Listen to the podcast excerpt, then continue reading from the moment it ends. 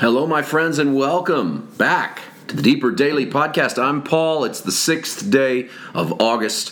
Thank you for joining me. It's the Lord's Day. Check out Not Far from the Kingdom. It's our full length sermon, about 45 minutes or so long, uh, available wherever you're listening to this podcast. Of course, video available well, as well at our website or our YouTube page, PWM. Uh, let's jump back in today to Mark chapter 14. Jesus is instituting what we will call the Lord's Supper. We read the 22nd verse yesterday as a lead in, but let's reread it today and put it together with the, the following two verses so we get the whole feel. And as they were eating, Jesus took bread, blessed, and broke it, and gave it to them and said, Take, eat, this is my body.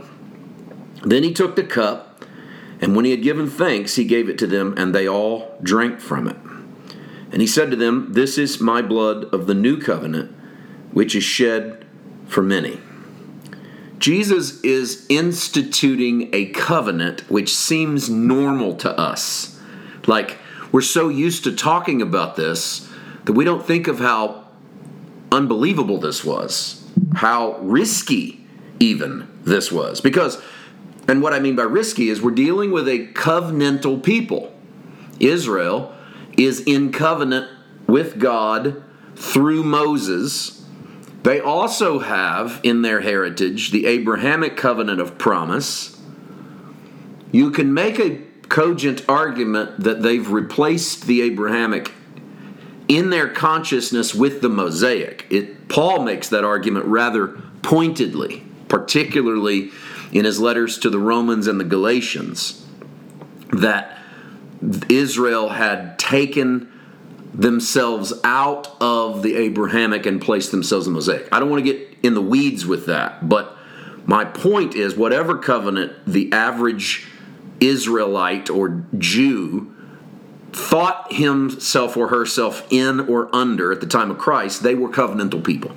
So for Jesus to break bread and bless or thank God for a cup in ceremonial fashion. Breaking bread and drinking wine with people didn't enter you into a covenant, but the wording Jesus is using take, eat, this is my body.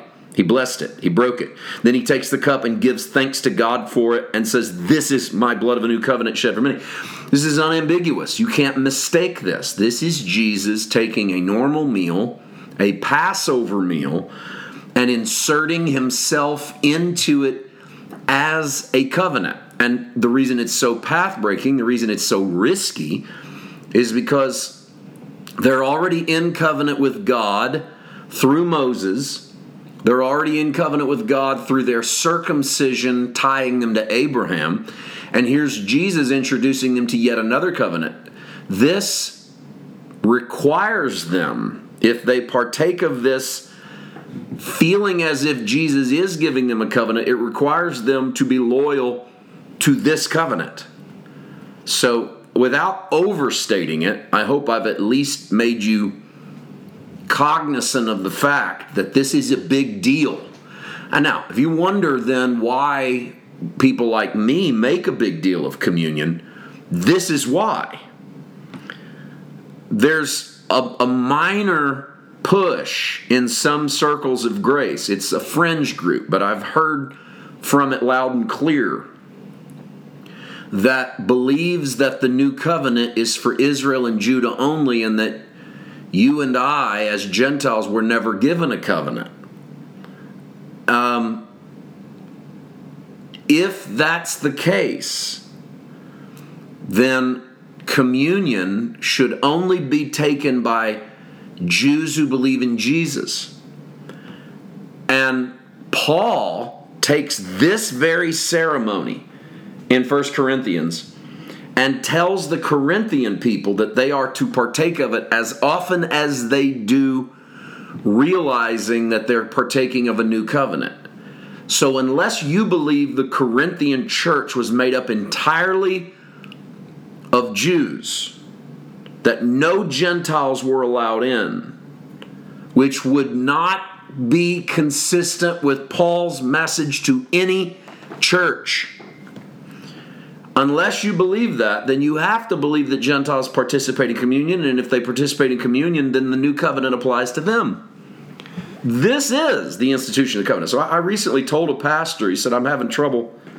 This is being taught by someone in my church. They're teaching a class, and they're teaching that we're not under the covenant. I said, "How often are you taking communion?" I said, "If you're if you would take communion every week and teach it just a little bit every week. You don't have to go into a whole sermon, but just a little bit every week so that people knew that this was the ceremony given to them by Jesus that identified them with the new covenant." Then they wouldn't fall for this these other tricks. So some people wonder, "Why have you become sacramental?" At this stage in your ministry? Because I've watched too much foolishness. And I've realized that sacramental Christianity, as much as we can, helps tie us to roots beyond us. Otherwise, we, we run the risk of ending up creating our own stuff, our own doctrines, our own ideas. I was asked, or someone mentioned statements of faith to me recently, and my response was I think we should consider statements of faith lining up with the creeds because otherwise our statements of faith go down all these little side trails in an attempt to differentiate ourselves from the church we just left. And that's why you look at statements of faith and they're 14 pages long and they cover every theological point possible because we we want to differentiate ourselves from the people we disagreed with at the last church. So we keep writing all these extra little things. Well, here's what makes us unique. What we really are saying is here's what makes us right.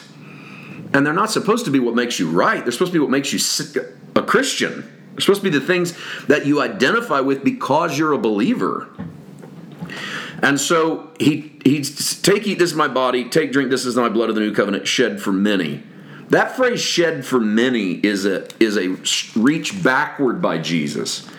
In Isaiah 53 12, it says, He bore the sin of many and made intercession for the transgressors. So by saying, This blood is shed for many, Jesus is inserting himself into the Isaiah 53 prophecy because the sound of blood shed for many would have triggered in the, those who knew Isaiah that Jesus was referencing that great 53rd chapter. And in case you don't remember, the 53rd chapter is the one in which the Lord lays the iniquity of all of us on the one who opened not his mouth and was led as a lamb to the slaughter, taken from prison and from judgment, the one wounded for our transgressions and bruised for our iniquities. Jesus is putting himself there so that we can see that the body and blood that's about to be broken and about to be shed, coming up at the cross, is going to be the same character from Isaiah chapter 53. More from this communion moment tomorrow. See you then. God bless.